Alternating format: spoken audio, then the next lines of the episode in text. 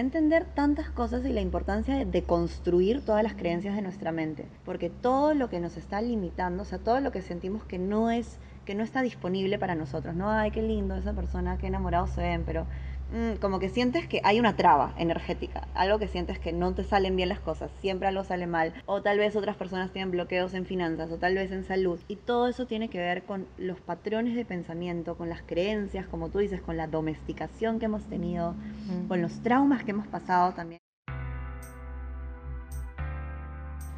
Estoy muy emocionada de presentarles hoy a Fiorella Fuentes. Confío también, es otra persona con la que mágicamente nos conocimos, conectamos, hicimos un taller juntas antes de pandemia y desde ahí nos convertimos en amigas y siempre, siempre, siempre tenemos conversaciones súper profundas, por eso quería traerla acá para poder conversar. Fí es especialista en yoga, mindfulness y además programación neurolingüística, así que vamos a estar hablando de la importancia de estar completamente presente de la conciencia plena, de cómo a veces nuestra mente nos juega un poco en contra cuando recién estamos empezando a ser más conscientes de nuestras vidas, a conectar con nosotros y la gran importancia de la mente subconsciente y cómo esta gobierna nuestras vidas porque solo entre el 10 y el 5% de nuestras vidas las vivimos desde nuestra mente consciente y todo el resto viene de nuestra subconsciente. Así que Fío, gracias por estar aquí. Muy emocionada de tenerte. Estoy súper feliz, de verdad, de, de, estar acá. Como has dicho, es como nuestra conexión fue instantánea y cada vez que nos vemos, en verdad las conversaciones son tan hermosas que da ganas de grabarlas todas, porque siempre terminamos hablando de temas tan profundos, tan bonitos y estoy feliz de compartir un poco de lo que me gracias. apasiona acá contigo. Cuéntanos, por favor, este descubrimiento del mindfulness, del yoga y cómo fue cambiando tu vida y ahora hace que tú ayudes a otras personas porque certificas también a personas para que se vuelvan profesores de yoga y mindfulness. Así que cuéntanos, por favor, cómo esto cambió tu vida y cómo tiene el potencial de cambiar la vida de todas las personas que nos están mirando. Bueno, ha sido en verdad todo un viaje porque yo vine de un mundo muy corporativo, ¿no? Estudié administración en la Pacífico eh, y luego estaba trabajando en finanzas además, pero empecé a ir a clases de yoga porque tenía mucho estrés porque a veces trabajaba hasta las 4 de la mañana, 5 de la mañana, o sea, ya era una exageración. Y de pronto en un momento algo hizo clic en mí de que solo en las clases de yoga era mi momento más feliz del día. Y era como el resto que es un piloto automático, estoy como solo en este ritmo de la Matrix de cómo es que supuestamente se debe vivir sin cuestionarme qué era lo que realmente me hacía feliz. Entonces, de un momento para el otro, algo hizo clic un día que estaba manejando de madrugada, regreso a mi casa y dije, tengo que cambiar algo. Y decidí renunciar e irme a la India. Y era como, como un llamado de mi alma, ¿no?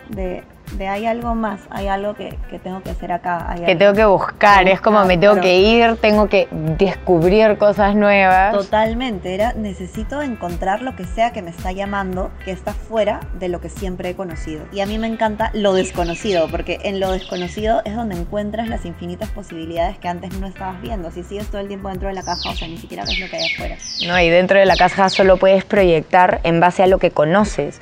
Y lo que conoces no es, son todas las posibilidades que existen para llegar a donde sea que quieras llegar. Exactamente, entonces en verdad muchas personas me dicen, no sé, no sé qué hacer con mi vida y para mí no saber es lo mejor que te puede pasar en la vida, porque si en ese no saber aparecen nuevos caminos, entonces aparecí en ese camino de la India y me empecé a quedar en ashrams, eh, a entender más sobre la meditación, sobre el mindfulness, sobre la mente, sobre la importancia del diálogo mental, a practicar mucho más yoga me certifiqué a inicios del 2015, desde ahí me certifiqué varias veces, o sea, he tomado como cinco certificaciones, porque así como a las dos nos encanta estudiar.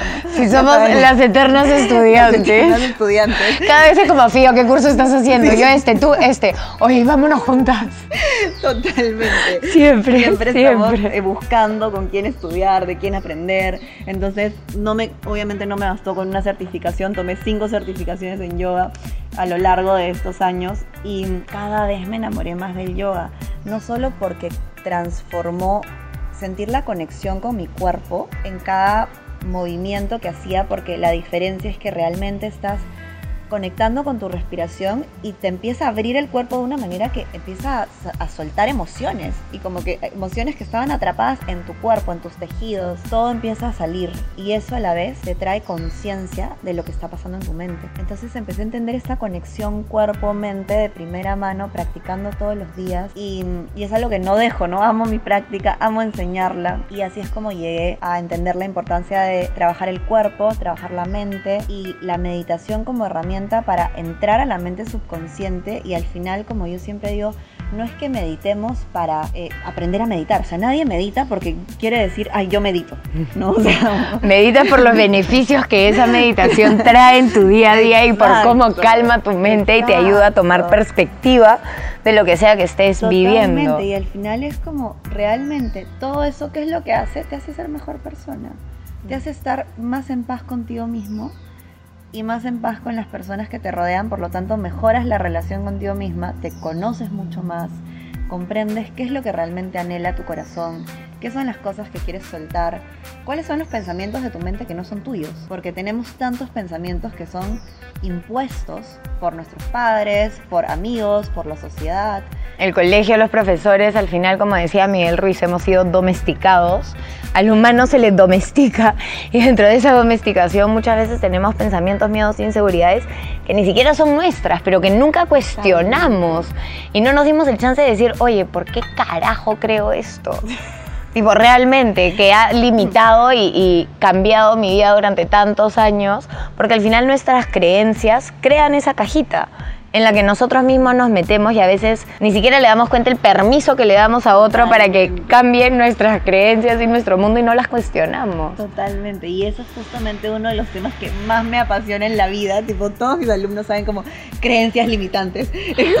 Amo hablar de eso porque justamente estudiando, bueno, más adelante eh, estudié este, tipo un posgrado en PNL, ¿no? Programación neurolingüística, psicoterapia e hipnoterapia. Y mezclado con lo que ya he, ido estudiando sobre la meditación y el mindfulness todos estos años, empecé a entender tantas cosas y la importancia de, construir todas las creencias de nuestra mente. Porque todo lo que nos está limitando, o sea, todo lo que sentimos que no es, que no está disponible para nosotros, ¿no? Ay, qué lindo esa persona, qué enamorados se ven, pero mm, como que sientes que hay una traba energética, algo que sientes que no te salen bien las cosas, siempre algo sale mal, o tal vez otras personas tienen bloqueos en finanzas o tal vez en salud. Y todo eso tiene que ver con los patrones de pensamiento, con las creencias, como tú dices, con la domesticación que hemos tenido, con los traumas que hemos pasado, también una mezcla de cosas, ¿no? y mucho de eso viene de cuando éramos niños. Totalmente. Porque nuestro programa subconsciente, la mayor parte se graba desde el tercer trimestre de embarazo hasta el año 7.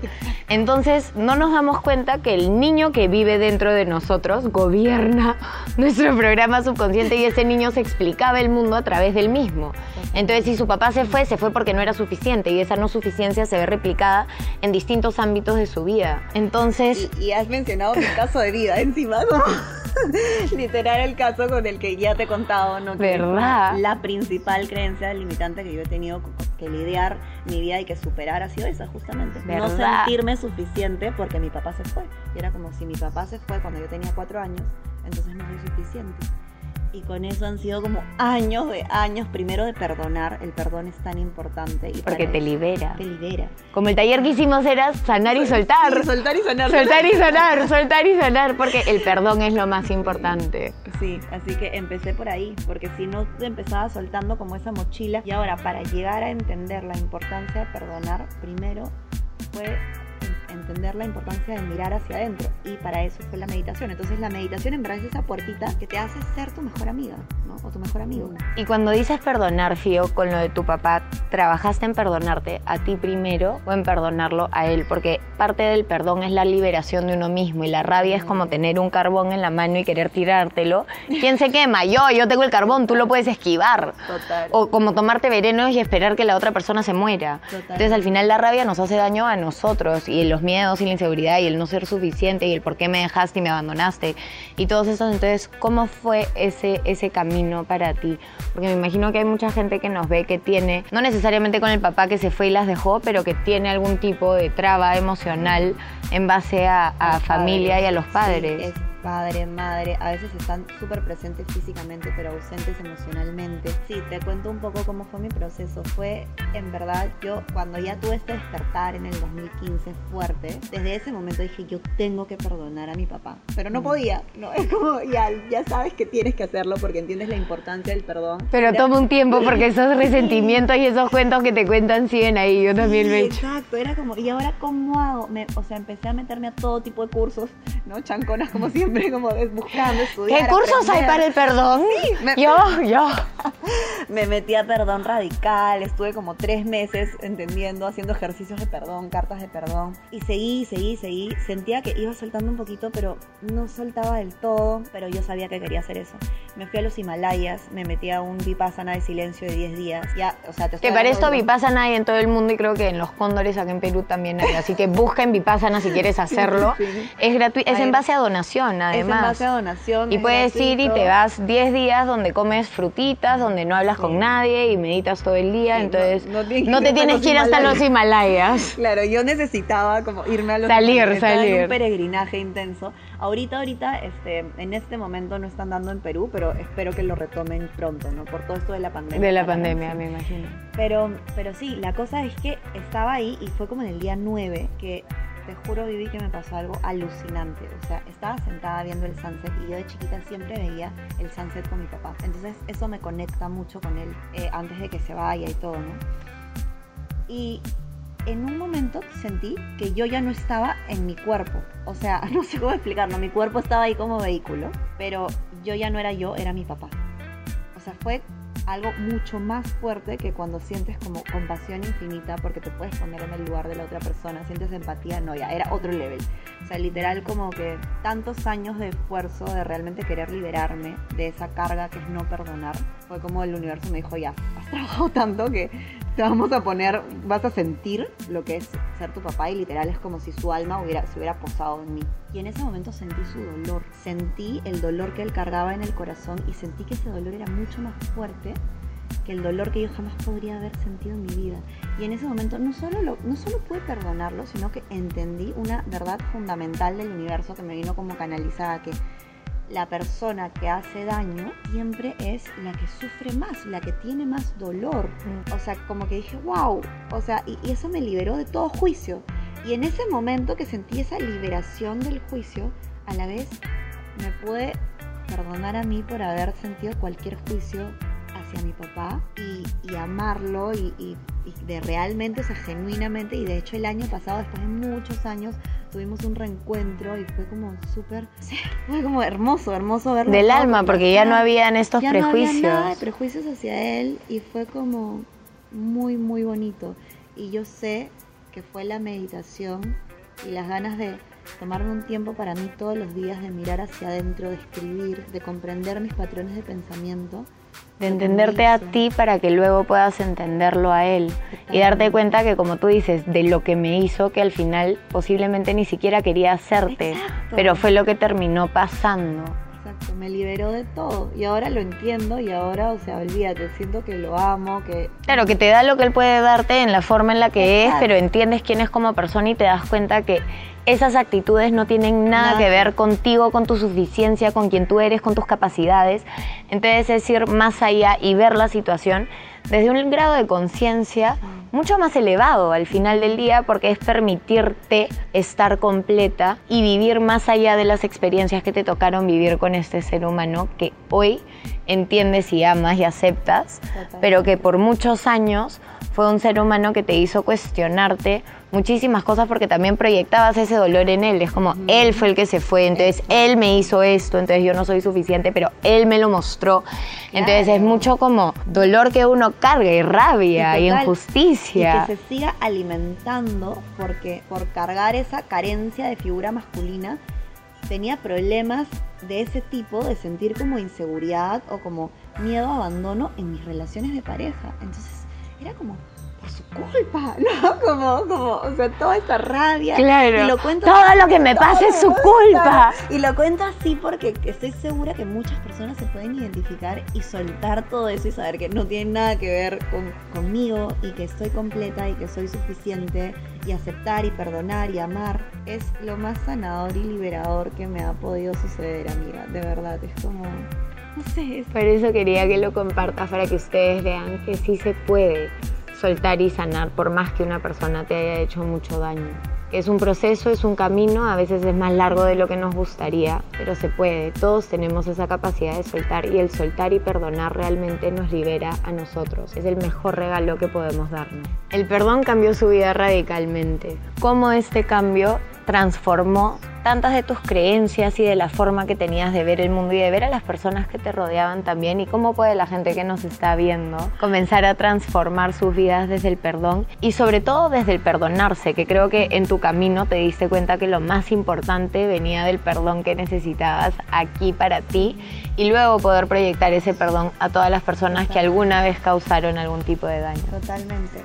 En verdad cambió mi vida de una forma muy fuerte positivamente, porque me liberó de juicios hacia las personas en general, o sea, no solo en mis relaciones, sino incluso en la forma en la que veo la vida. Y de pronto sentí que no solo perdoné a mi papá, sino que perdoné a todas las personas, como eso era como lo más fuerte, de pronto ya no tenía resentimientos ni juicios hacia nadie, era como todo es perfecto, todos estamos acá aprendiendo algo, construyendo algo, nadie quiere hacerle daño a nadie, en verdad, todos están haciendo lo mejor que pueden con las herramientas que tienen. Empecé a ver a mi papá y a todos los seres humanos como niñitos de 5 años, con todos sus, sus traumas y sus miedos y sus anhelos, expectativas, y dije, wow, en verdad todo es perfecto y, y eso, de, que me libere de juicios, que me ayude a tener más empatía, compasión y poder transmitirlo también a mis alumnos porque cada vez que, cuento estas historias en los retiros em, y que explico cómo ha sido mi proceso y todo, la gente empieza a soltar.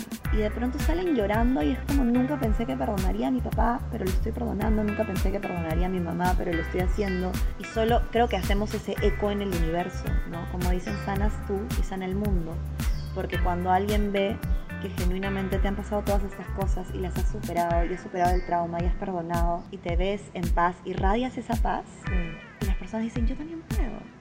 Sí, porque somos iguales, tenemos las mismas capacidades como seres humanos, tenemos mm. el mismo cerebro ¿no? que, que podemos reprogramar para sentirnos mejor. Y creo que el impacto más hermoso es ver cómo mi historia está impactando en las vidas de tantas personas que a su vez pueden soltar, perdonar, empezar a meditar, empezar a verse y es algo, es un regalo hermoso, de verdad. Realmente que sí, el perdón es lo más importante que podemos regalarnos a nosotros mismos y al entorno que nos rodea, porque como tú dices, la gente al final del día realmente está haciendo lo mejor que puede con las herramientas que tiene. Y muchas veces eso es de la falta de conciencia, pero al mismo tiempo nos muestra como cada persona que es parte de nuestra vida, sea que te hizo bien o te hizo daño, lo que fuera, viene a tu vida para enseñarte algo, se vuelven nuestros maestros. Es como todo el mundo es un maestro, porque al final del día tu padre con el dolor y el sufrimiento que causó cuando eras niña, ¿no? Y los cuentos que te contaste y cómo sentiste que no era suficiente, te dio la gran maestría del amor propio. Amiga, te juro que nuestras almas están conectadas. Es que iba a decir algo con ese tema y se me fue de la mente. Que bueno, ya vendrá. Y de pronto lo dices tú, viejo. Eh, sí, justamente era eso lo que quería mencionar, que yo siento, muchas veces me preguntan, ¿no? ¿Cómo es que empezó ese camino espiritual y cómo esa sed de tanta búsqueda, porque he estado en estos ocho años en 52 países, ¿no? Como buscando, me metió a todos los templos y monasterios del mundo, como en, en todos los países más místicos, en Egipto, en Israel, en Jordania, en, en India, en Tailandia buscando y buscando y buscando. Información. Información, ¿no? Y que al final todo está dentro, pero como el hecho de tomar acción e ir, siento que me ha ayudado muchísimo, pero siento que es por, por ese pacto de almas que tengo con, con mi papá. Como que si no fuera por lo que sucedió en nuestro pacto de almas, si no fuera que yo sentiese dolor y ese abandono, entonces no hubiera tenido esa sed de búsqueda. Y a veces creo que el dolor te engrandece porque es un maestro y te enseña y creo que el regalo que al final, y por eso amo tanto a mi papá, porque al final él me dio el mayor regalo de mi vida, de, es de regalarme ese, ese dolor para al final poder yo cuestionarme la vida y decir, quiero hacer esto, quiero encontrar, quiero sanar, quiero Quiero ir más allá de los cuentos que me contaron. ¿Y no te pareció lo caso cuando has hecho todos estos viajes? Por eso les digo que Fido y yo parecemos realmente almas gemelas, porque tenemos una historia muy similar, no con lo del padre, pero con nuestra búsqueda. Como ambas nos hemos ido por todo el mundo a buscar sabidurías ancestrales. ¿Y no te pareció lo caso que todas las sabidurías ancestrales dicen la misma hueá? Todas. Y no tenían conexión a internet. No se conocían, ni siquiera sabía que existía otra comunidad que pensaba lo mismo al otro lado del mundo. Todas dicen lo mismo.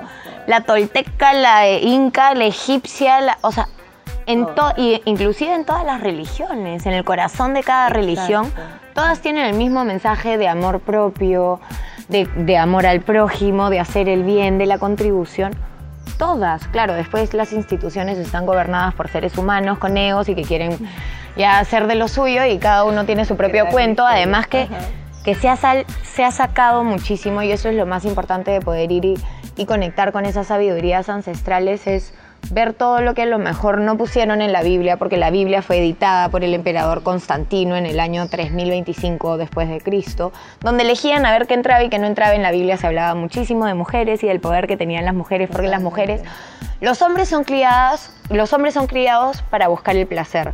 Las mujeres son criadas bajo responsabilidad, porque cuando una madre tiene una niña, lo que ve es una futura madre y la madre proyecta su visión de lo que es ser madre en la hija. Su maternidad es proyectada hacia la hija, mientras el hombre es criado con placer y busca placer. Por eso muchas veces el padre cuando se divorcia o se deja es más fácil que se vaya, porque no puede soportar el no tener placer en su vida y cuando ya no está dentro de la misma casa que sus hijos, pierde esa comunicación, hay un intermediario y después a veces la mujer que le hace la vida imposible, entonces el hombre dice no puedo tolerar esta vida, me voy. Y claro, eso repercute muchísimo en los hijos. Pero todo cambió y cuando uno va realmente como en los manuscritos que se encontraron en el Mar Muerto donde Jesús dio 141 citas y decía une imagen con emoción y ahí está la magia que nos lleva a lo que hablan en todas las sabidurías ancestrales y en el poder de la manifestación.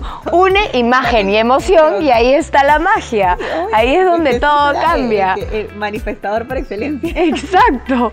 Y es como, qué locura, como todas estas sabidurías dicen exactamente lo mismo y las respuestas son tan simples, pero como adultos hemos creado mundos tan complejos que no nos permitimos descubrir la simpleza y la magia realmente que de la vida. Sí, totalmente. que es como lo dices ahorita y siento que me explota por todos lados. Eh, en verdad ha sido y sigue siendo, ¿no? Porque es como decir que ha sido, es como decir que ya... Ya terminó y dejó de como serlo. que ahorita algo me Es, va a succionar es. y es, es un camino constante. Creo que eh, a lo largo de estos años siempre he empezado a entender cómo cada persona que conozco es un espejo para aprender algo, ¿no? Como la amistad que tenemos y como todas las personas que representan retos en nuestra vida también que nos enseñan de todo. Así que es un camino que ha ido creciendo y con ese crecimiento interno y por ejemplo algo que siempre hago es que a veces me tomo un par de meses, como lo hice este año, para parar todo el trabajo, que era algo que me costaba un montón, ¿no? Y que eso también ha sido algo muy importante en mi camino, porque como todo fue creciendo tan bonito, cada vez era más sesiones uno a uno, ¿no? Personas que Más trabajo, terapia, menos tiempo para ti, para meditar. todo, más terapias. Por eso yo ahora estoy aprendiendo de más- Fío porque es lo que me pasa, necesito tiempo libre, porque si no, no conectas, no trabajas en ti. Exacto, entonces empecé, la, empecé a cambiar todo eso. Dije, no, ¿sabes qué? Este año me voy a ir dos meses a viajar y estar en templos y conectar y meditar todos los días así como intenso y, escribir y, eso es tan importante para mí en mi camino de tomarme un tiempo para ir hacia adentro que lo hago todos los días, incluso ahorita que estoy acá y que estoy a, a full, que acabo de empezar eh, mi siguiente formación de profesores de yoga y estoy como trabajando un montón, todos los días encuentro un momento para conectar, ¿no? Como siempre lo hacemos, un ratito aunque sea, pero tengo periodos porque somos seres cíclicos y, y eso es algo súper importante de entender, nuestros ciclos. Entonces, empezar a escucharte y que también eso te lo da la meditación, porque si no meditas, nunca aprendes tus ciclos.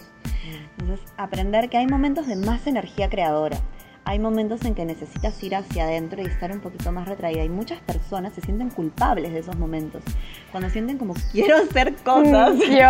No quiero hacer mil cosas, pero siento como que en verdad es mi momento de descansar, pero no tengo que hacer, pero... Entonces yo también me sentía súper culpable y ahora he empezado a encontrar el balance de, ¿sabes qué? Si mi cuerpo me pide no hacer algo y tomarme este ciclo para otra cosa. Este es mi ciclo de expansión, este es mi ciclo de creación, este es mi ciclo de absorber y estar conmigo Claro. misma y de no hacer mucho más que estar conmigo misma y hacer cosas mínimas y todo eso nutre mi vida de una manera real. Es aprender a escuchar tu cuerpo, tu mente, tu alma, lo que, lo que tu cuerpo te pide. Cuando no lo escuchas te refría y te manda a la cama porque realmente necesitas ese tiempo. Nuestro cuerpo es muy sabio y escucha absolutamente todo lo que le decimos. Y para la gente que a lo mejor tiene un trabajo y no se puede tomar los meses que a lo mejor tú y yo podemos tomarnos porque organizamos nuestra vida y nuestro trabajo de determinada manera, que yo ahorita estoy corriendo como un caballito, pero sé que me voy un mes a desconectar, a hacer mis clases, mis cursos y es como, ya, ya llego a mi tiempo de conexión, de liberación. Igual como decimos, todos los días nos damos un tiempo de meditar, así no tengamos tiempo cuando estás en la ducha, cuando te lavas los dientes, cuando te pones las cremas.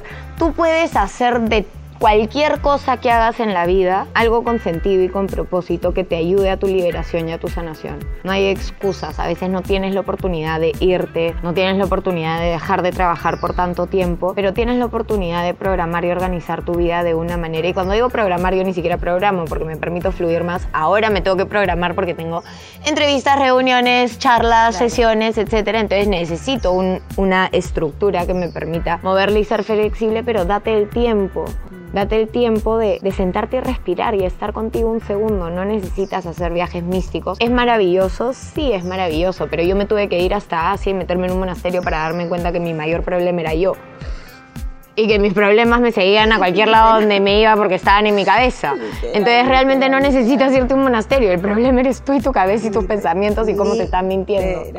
O sea, eso es, y eso fue una reflexión que tuve en India una vez, estaba en mi tercera vez en India y un día me levanto y fue como, ¿en serio he venido hasta acá? Para darme cuenta que todo está dentro de mí. Como que llevo cinco años en peregrinaje y todo sigue estando dentro de mí.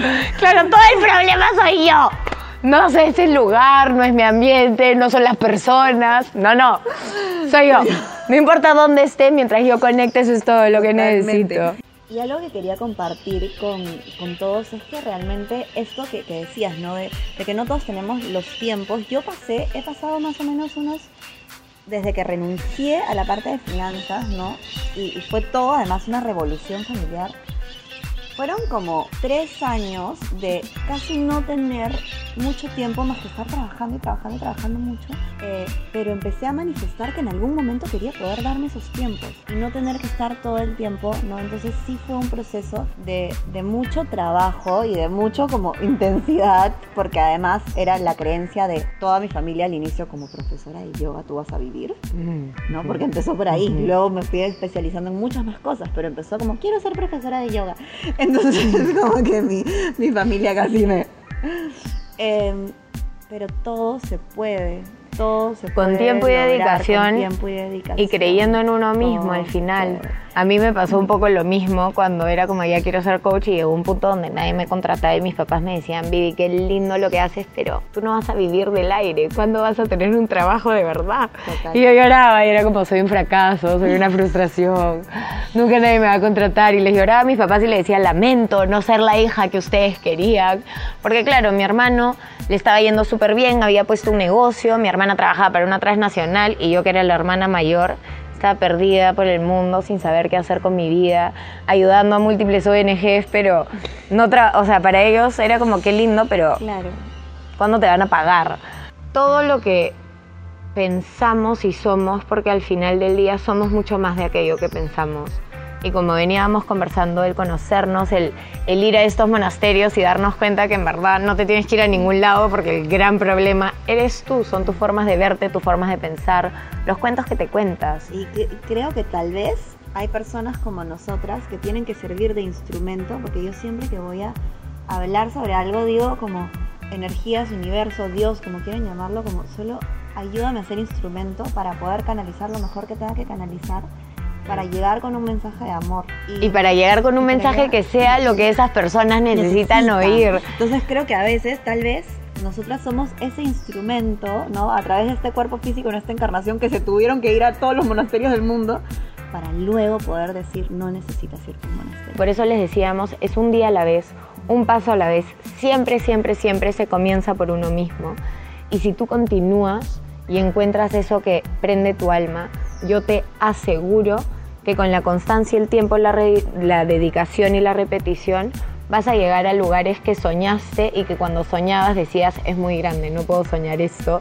Porque hoy en día hacemos cosas que eran sueños y que no Eran teníamos sueños. idea No, cómo íbamos a Si llegar. alguien me hubiera dicho hace cinco años, Que ibas a llevar a gente a a retiros, no, así, que, que que esto iba a ser tu que iba vida. a ser mi vida, claro, tal vez, bueno, hace cinco años ya hacía retiros, pero que iban a pasar todas estas cosas, como, claro, retiros, por ejemplo, hacía retiros, pero no a nivel internacional, ahora sí son a nivel internacional, que iba a, a formar profesores de, de meditación y mindfulness, profesores de yoga, que iba a tener tantas experiencias de conocer a personas tan hermosas, que iba a viajar a tantos lugares.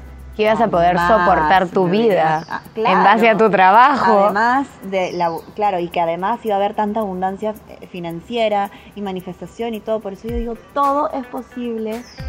Sí, entiendo que hay muchas personas que no pueden tomarse, que hoy dicen, no, no hay forma que me pueda tomar un mes yendo a un monasterio, a monasterios.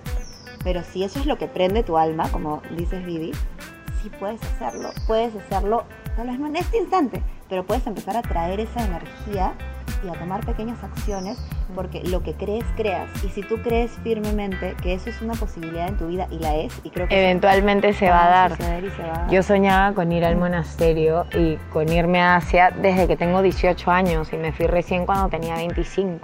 Entonces, Totalmente. no, es, no fue de la noche a la mañana, pero era algo que siempre quise hacer. Y antes de llegar, comencé a trabajar conmigo.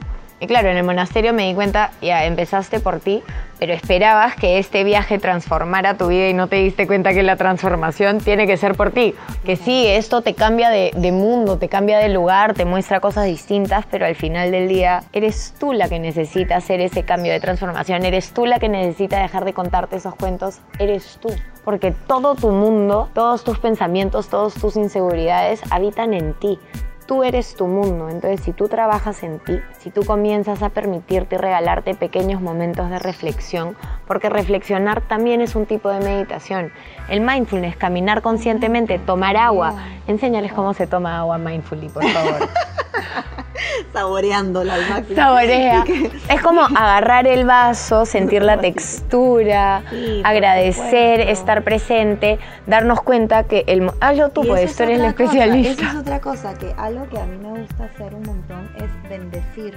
Bendecir el agua, bendecir los alimentos. O sea, literal, yo ya, yo hago todo mi ritual, ¿no? Como pongo las manos encima de la comida un momento para bendecir o toco el agua antes de tomarla. Imagino que todas las moléculas se convierten como en, que forman En esa partícula de energía que tu cuerpo patrones- Sí, que necesita. forman patrones de geometría sagrada y, y que todo va a ingresar para mi más alto bien. Y hago este se ha vuelto tan hábito que lo hago así como ya...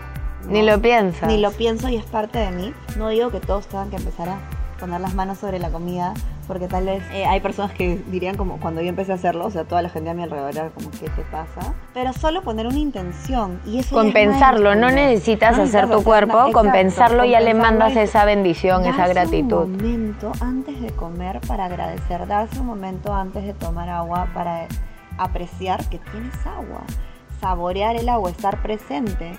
Y, y- y no lo hacemos, o sea, acabamos un plato y no nos dimos cuenta de ni siquiera de lo que comimos y es como todo desapareció. Entonces, todas esas cositas de regalarnos momentos de, de presencia realmente cambian la vida y te hacen vivir una vida más feliz con el sistema nervioso. Porque conviertes en magia pequeños momentos. Entonces elevas tu energía y es por eso también que el sistema nervioso, porque lo sacas del estado de alerta. Tú intencionalmente le estás diciendo a tu cuerpo, gracias, agradezco, bendigo esta agua que tengo, lo que sea que quieras agradecer y bendecir y sin tener que usar tus manos, lo puedes hacer simplemente compensarlo, porque al final es el sentimiento y la emoción.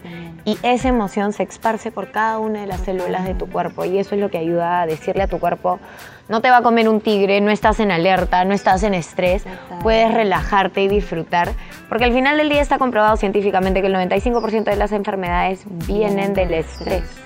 Entonces con regalarte estos pequeños momentos vas ayudando a tu sistema nervioso a A calmarse, a relajarse. Y otra cosa que me encanta hacer como ejercicio es eh, enseñarle al cuerpo a crear emociones elevadas. Es decir, nosotros tenemos la capacidad de, aunque nos sintamos un poco así, ojo, esto no tiene nada que ver con reprimir emociones. Ahora no me van a decir, no, ya no puedo llorar. Cuando hay que llorar, lloramos. Cuando hay que sentir dolor, sentimos dolor. Sentimos y validamos y validar siempre. siempre, validar, abrazar, sentir. Pero también es rico aprender a enseñarle al cuerpo, a entrenar al cuerpo para una nueva mente. A veces cuando nos sentimos en un estado como un poco bajoneado, recordar, solo recordar que tenemos esa capacidad puede alterar toda la química del cerebro y crea y refuerza nuevas conexiones neuronales en todo esto que me encanta, que es la mente subconsciente, la neuroplasticidad, cómo cambia el cerebro, la meditación. Y olvídate, haces una cosa que nunca has hecho nada y estás generando nuevas, conexiones, Nuevas conexiones. Es alucinante. Es de locos. El cerebro es plastelina. Sí. Literalmente, que puedes crear, Literal. desaprender y reaprender cosas en la versión que te sirven es más. increíble. Es increíble y lo que hace que esas esas conexiones se vuelvan aún más fuertes y la conexión La sea más rápida es la, La repetición. repetición Es la única y para eso necesitas paciencia y tolerancia. Y tolerancia y No ser gentil contigo y todo. Sí, es así. ¿Y cuál es el ejercicio? Bueno, básicamente no hago, justamente porque no, la idea no es bloquear ni reprimir emociones, no hago esto cuando me siento muy triste o si, o si siento un momento de dolor, en ese momento abrazo mi dolor. Pero en un día cualquiera que me siento a meditar, lo que empiezo a hacer es decir, ok, ¿cómo se siente sentir fuerza? Y cierro los ojos y observo cómo la fuerza se crea dentro de mí cómo se siente sentir compasión y observo cómo todo mi cuerpo va cambiando y sintiendo como, ok, así me siento cuando siento compasión, cómo se siente sentir paz. Cierro los ojos y me tomo un par de minutos sintiendo paz. Cómo se siente sentir ecuanimidad, cómo se siente sentir alegría en el corazón. ¿no? Entonces hago ese ejercicio. ¿Por qué? Por la repetición. Entonces, de esa manera creo resiliencia en mi sistema nervioso, en mi cerebro, refuerzo conexiones para recordar emociones hermosas que no solamente elevan mi día y me hacen vivir con el corazón más abierto y más feliz, sino que además de eso, cuando vienen los momentos retadores, tengo más herramientas para afrontarlos, porque la resiliencia es justamente nuestra capacidad para superar el trauma y enfrentarnos ante las adversidades de la vida. Así que es algo que recomiendo hacer un montón. Me encanta hacer ese ejercicio como siempre lo hago. Este, Y además lo y- que haces y- ahí es conectar cada vez más con esa emoción. Es como la gente que dice, no, yo estoy vieja, ya no tengo tolerancia. No es que no te das tolerancia, es que te has molestado tantas veces que tu llegada, el circuito neuronal que llega a la molestia, es el río Amazonas. A diferencia del que llega a la gratitud, a la paz, a la serenidad, que es como una trocha maltrecha que con la justa puedes llegar caminando y te demora 10 días en llegar. Entonces la repetición y el poner esta práctica de cómo es ser, acuérdate también que cuando tú le das una instrucción a tu mente, tu mente te hace caso y donde pones tu enfoque va tu energía. Entonces si tú piensas cómo se siente ser feliz, estás poniendo tu enfoque y tu energía ahí y comienzas a sentirlo en distintos lugares de tu cuerpo que también comienza a generar más fuerza en estos circuitos ne- neuronales que comienzan a hacerse más amplios. La llegada se te hace más rápida porque la repetición lo comienza a volver en un hábito. Y un hábito es tener la capacidad de hacer algo sin ser conscientes.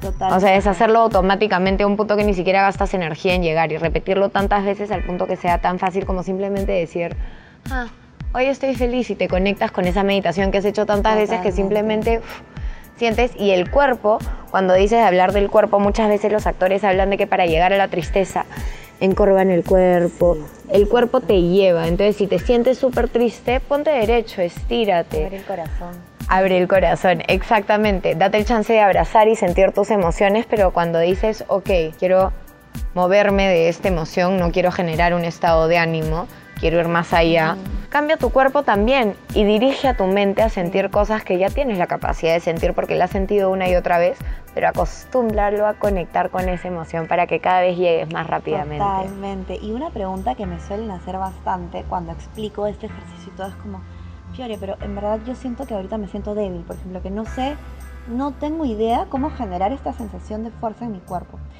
Y quiero recordar, y con esto empezamos eh, toda esta conversación, que estamos guiados por, o sea, solo el 5 o máximo 10% es mente consciente, el 95% es mente subconsciente. En algún momento, todas las personas nacemos creyendo que somos fuertes, que tenemos una fortaleza interna. En algún momento de la infancia, Domesticación. hubo domesticación, infancia, trauma, salió la creencia de no me siento fuerte y no sé cómo sentirme fuerte. Pero recuerda que en tu mente subconsciente tú sabes cómo generar fuerza, porque así sea cuando tuviste tres años, la última vez que te sentiste con esa fuerza interna, tu yo de tres años sabe lo que es sentir fuerza. Entonces es tan simple como reconocer eso y decir, si mi yo de tres años alguna vez sintió fuerza y fortaleza interna, ese yo de tres años está disponible ahí en mi mente subconsciente, por lo tanto yo sé cómo se siente, yo aprendí esto alguna vez, solo tengo que traerlo afuera. Y cuando meditamos, conectamos con la mente subconsciente, ese es el poder, por eso es tan sanador. Entonces sentarse y saber que así tú creas que no sabes cómo, todos tenemos la capacidad de conectar con emociones elevadas. Absolutamente todo, Fío. Un millón de gracias por tu tiempo, por compartir toda tu sabiduría con nosotros. Te amo, yo a ti. Espero que les haya gustado y que tengan muchísima información el día de hoy que les sirva mucho. Un beso a todos. Chao. Chao.